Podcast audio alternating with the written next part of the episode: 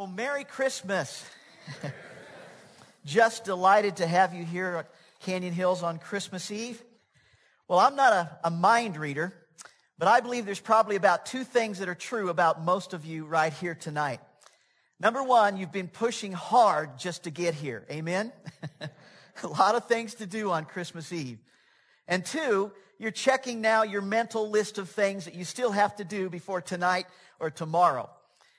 And so tonight, let's just take a moment to just kind of pray this little prayer in our hearts. Would you bow with me just once more? And would you just kind of in your own heart say something like this? God, just slow me down. Right here, right now. Slow me down. God, I want to connect with you this Christmas. And all of God's people said, Amen. Well, I want to wish you a Merry Christmas, and I'm so excited here that you're making Jesus first in your life by being here tonight. You know, most of you know that we've been talking each weekend about the heart of Christmas. And last week when we talked about the committed hearts of Mary and Joseph and how their hearts were committed to the plan of God and the ways of God, even though they weren't easy at all. And they were committed to the Word of God. This weekend, we talked about the courageous hearts of the shepherds and how they courageously praised the newborn Savior. And what they had seen in the manger, they went and, and shared with others. And they, they then began to really live for Jesus. Well, tonight, I want to finish our series on the heart of Christmas. And, and we want to talk with you about the compassionate heart of the Father. The compassionate heart of the Father. Now, when Christmas time comes, I don't know about you, but I tend to kind of go back into my childhood and, and think about things that, that I experienced as a kid growing up. And this week I was thinking about my dad. And, and my dad was a man of few words, but when it came to discipline, he was stern. He meant what he said. He never backed down. He never backed up. He never eased up because he felt like he was giving out the punishment that I needed. And most of the time he was right for about most of us guys. Amen? On some of us boys, we needed that sternness. But this week, I thought about a time when my father actually showed me some compassion. I just turned 16 years old. I just bought my very first 1964 two-door Chevy. Anybody relate? I had just repainted it put great wide tires on the back of it with white lettering. That's what was popular back then, way back then. I had just raised the back end. I had hung brand new glass packs underneath it and new twin chrome pipes out the back of it. It had a V8. It had a Hurst three-speed shifter on the floor. Folks, it looked great. It sounded great. It ran great. On a Sunday night, as people were dismissing from our little small friends church, they were all outside visiting. And I pulled out of my church parking lot in my brand new car. And just as I pulled out and started home, I had a friend pull up beside me in his new car. And I had this friend challenge me to a race. I had no thought of those who was watching outside the church. The only thing I was thinking about was revving my engine, dropping the clutch, and beating my friend. Amen, guys? Only thoughts. And when the race was over, I went home, I pulled into the driveway, and I went up to my room. And by that time, I had realized just what I had done. Not only the laws that I had broken, but most of all, how embarrassed my parents must have been when they watched their son light up the tires in front of the church and race out of town. So my, my ears were tuned and listening for mom and dad to come home. And folks, it didn't take them long. I heard the gravel crunch under their tires as they pulled into the driveway of our farm. I heard them open the door of the house, and then I heard what could only be my dad's footsteps stomping up each step of the stairway to my bedroom. Soon dad opened the bedroom door. Man, a few words that he was, he just looked at me and said, son, hand me your keys. I did. and I did quickly. Dad closed the door, started down the stairs, and then I heard him stop and come back to my door, and I thought, oh no, I am dead. Dad cracked open the door, stuck in his head, in his head, barely looking around the door, and he said, Tell me one thing, son. Did you win? yes. And dad just grinned and said, At least you did one thing right, son. At that moment, dad showed me some compassion that I didn't deserve at all. Folks, there's nothing like the compassionate heart of a father. But listen, there's no heart as compassionate as our God's. Amen? As our God's. This God who put up with us. And on a daily basis, he looks at us sometimes and said, Oh my. But he has a compassionate heart. Write this down. God's compassionate heart offers, first of all, forgiveness. Forgiveness. And that's what my dad offered me that night. Full forgiveness. And forgiveness is why Jesus left his home in heaven to come to this home, your home on earth. God the Father sent his Son to provide a way, a way to fully forgive you and me for every one of our sins. Ernest Hemingway wrote a, about a young man named Paco. Paco ran away from home and he went to Spain. He, he left his father. His, his father was heartbroken. His father did everything he could to find his son, and he couldn't find his son. And so one day, the father put an ad in the newspaper, and the ad read something like this Paco, all is forgiven. Please come home. Meet me tomorrow at noon in front of the Hotel Montana. The next day, the father showed up and he found 800 young men had responded to the ad. 800 Pacos were looking for their father's forgiveness. There's nothing like the compassionate heart of God and his forgiveness. I want you to understand that God's compassionate heart tonight offers forgiveness beyond what you and I will ever understand. And if you are running from Him tonight, God wants you to come home. He wants you to come home. It doesn't matter who you are. It doesn't matter what you have done. It doesn't matter who you have done it with. It doesn't matter how long you have done it. God the Father says, I forgive you. Come home. The question is, what would keep you from doing that? What would keep you from coming home to God's forgiveness? Maybe the fear of rejection. Maybe you think God wouldn't want you now. Maybe you're saying in your heart, I've done too many things over and over and over again that I know isn't right, that God would never approve of. I've drifted too far from God to ever come back now. But if that's what you're thinking, you're wrong. The Bible says nothing in all creation is able to separate us from the love of God that is in Christ Jesus. Maybe you can turn off God. Maybe you'll turn your back on God. Maybe you've been running from God, but the love of God has never stopped chasing you. Amen? The love of God never ends. But the question is, how do you know that God wants to forgive you? Christmas proves it. The Bible says God showed how much He loves us by sending His only Son into the world so that we might have eternal life through Him. This is real love. He sent His Son as a sacrifice to take away our sins. Jesus came to prove His love for you. And Jesus did that by going from a cradle to the cross. Amen? That's how He proved His love for you. And the Bible says, today your Savior was born. He is Christ. He is the Lord. Christ came to save you. He came to save me. But some of you might be wondering, why do I need a Savior? Well, you need a Savior because the Bible says that heaven is a perfect place. And since heaven is perfect, nothing imperfect is allowed to be there. Because if God let imperfect people into his heaven, it would never be perfect again. Now that means that, that we don't stand a chance in a jillion of getting into heaven on our own merits.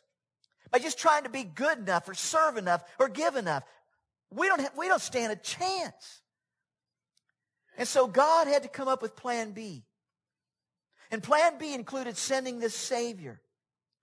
Someone perfect who could pay for all of our sins with His perfect life. Someone perfect who had the right and the authority to wash away our sins with His blood. And then prepare a place for us in His perfect heaven. And the good news is this our Savior was born, and His name is Jesus. Amen. He's born. A little boy wrote a letter to Santa Claus. He said, Dear Santa, there are three boys in my house. Jeffrey's two, David's four, Norman is seven. Jeffrey's good some of the time.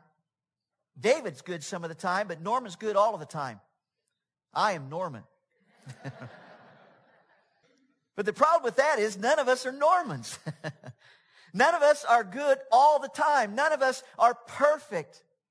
I mean, if I was able to display, display on this screen behind me everything that you've ever thought, done, said, you'd be embarrassed because you're not perfect. That is why you need a Savior, why I need a Savior. One Christmas card said, God didn't send us a salesman because our real need wasn't a product.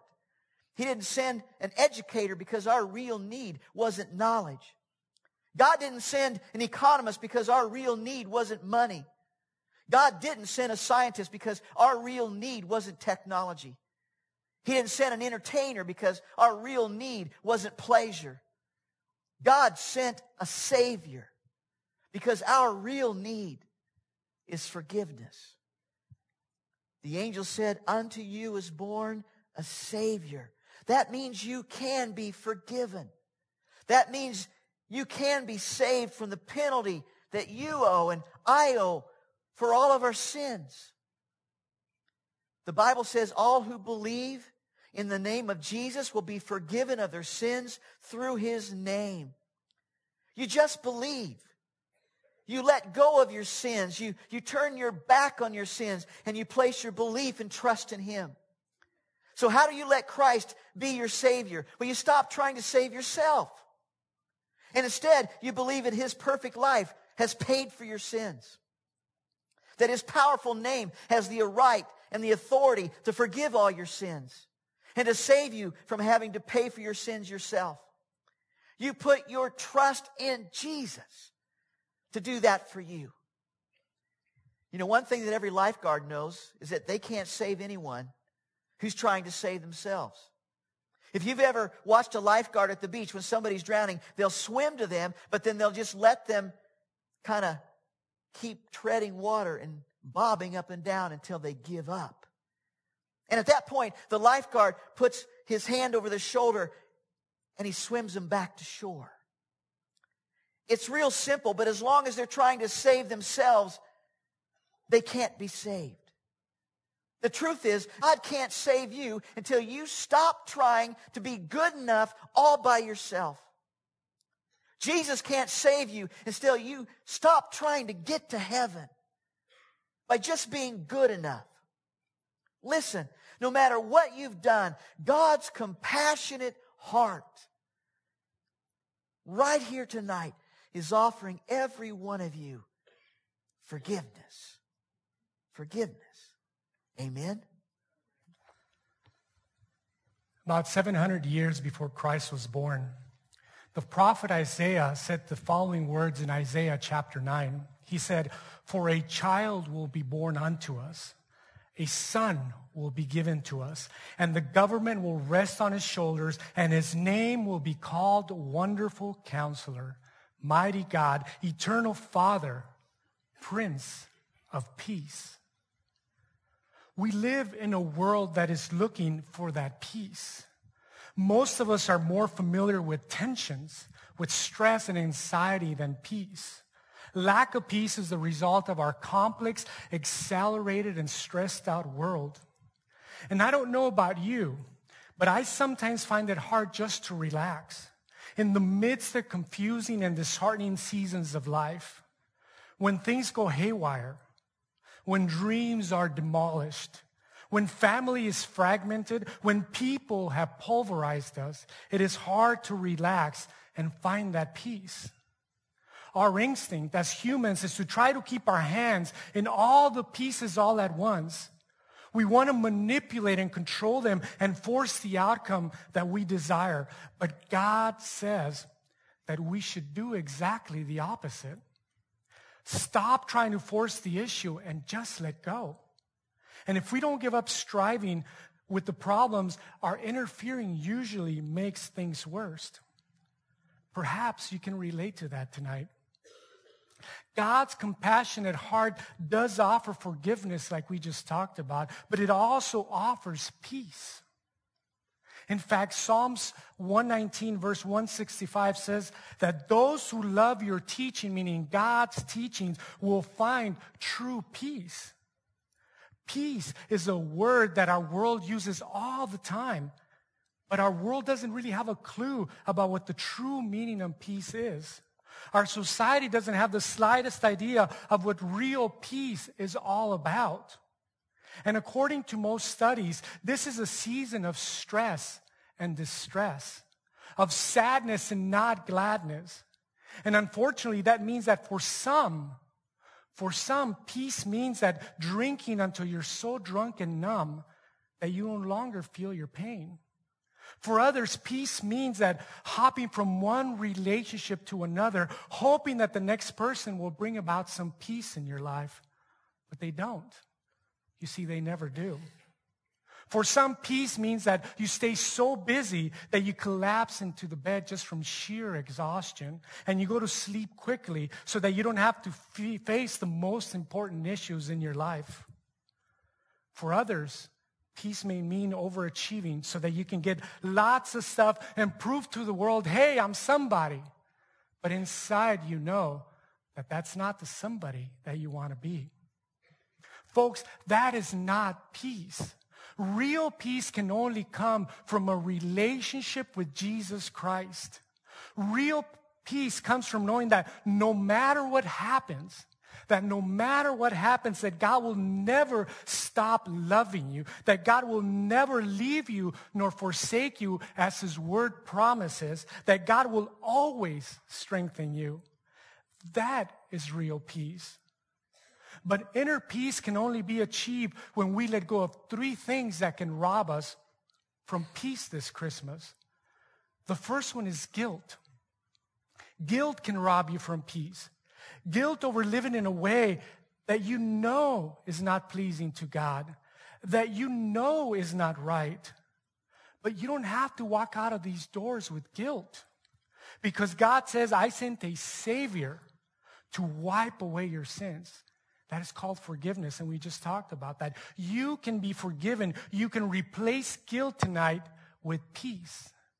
And second, grief. Grief can rob you of your peace. And I know that some of you are in major pain right now. Maybe it's because of the loss of a loved one, a parent, a spouse, even a child, or a close friend. Perhaps you got a very devastating diagnosis all of a sudden. Perhaps you recently lost your job and you're in fear of losing your home or are in the midst of losing that home and you are broken, you are deeply afflicted, saddened, downcast, and dejected. And you are filled with grief, and it is robbing you of that peace that God wants to give you tonight. If you are dealing with that grief today, I want to tell you that God sees you. He cares about you and never wants you to have to carry grief all by yourself. Never. You never were meant to carry all this pain by yourself. You were never meant to handle hurt on your own. God says, cast all your cares upon him and he cares for you. Cast all your grief, all your pain upon God and receive the gift of peace even tonight. Third is grudges. Grudges can rob you of peace. When you hold a grudge against someone, you cannot experience peace. Now, you feel guilty when you hurt others, but you feel resentful when others hurt you. But folks, you will hurt in life. That's just a fact of life, either, either intentionally or unintentionally. And how you respond to that hurt will determine your level of peace in your life. So I would encourage you that for your own sake, for your own peace, that you have to let go of that resentment and that grudge. You see, resentment doesn't hurt the other person, as we all know. It hurts you. You're the one stewing and spewing while the other people are out there living their life. If you want peace, you have to let go of those grudges. In fact, Matthew 11, 29 says that, learn from me, he says, you will find rest for your lives. He says, learn from Jesus. He let go of the hurtful things that were done to him. And if you let go of the hurtful things that have been done to you, you too will find rest and peace. And the result of letting go of those three things, the Bible says in Philippians 4 7, and it says, and the peace of God, which transcends, which means surpasses all understanding, will guard your hearts, your minds in Christ Jesus. Peace is a condition of freedom from disturbance, whether it's outwardly or inwardly within the soul. The Hebrew word is shalom, meaning primarily soundness or health, but coming also to signify prosperity or well-being in general. And that is our hope for you as pastors tonight, that you would give a peace and receive a peace that surpasses all understanding in the midst of your chaos or in the midst of your joy. In these days of tragedy, folks, in these days of uncertainty and war, we need to be a church that arises to a renewed hope and a peace that this season brings. So I want us to take a moment right now and to pause. And as we sing this next song, I want to encourage you to seek that peace that His Word talks about, that peace that surpasses all understanding. And I ask and I pray and I encourage you that you open up your hearts and that you would be filled with God's heavenly peace. All of God's people said, Amen. Amen. God's compassionate heart offers forgiveness, it offers peace, and last and quickly, it offers life. Life.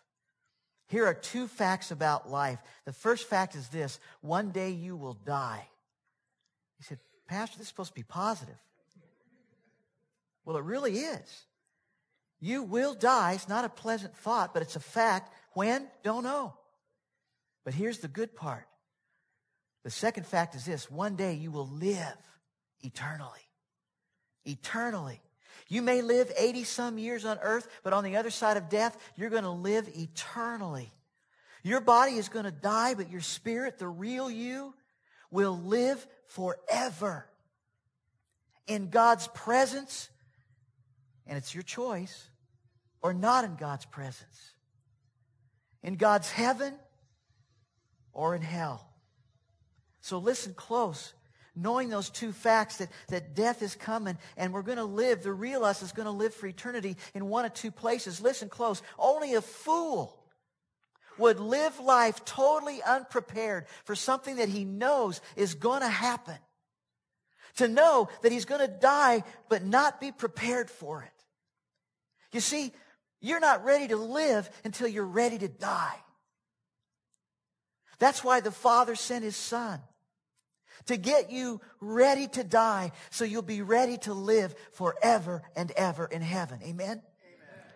That's why we celebrate Christmas. The, the baby in the manger, Jesus.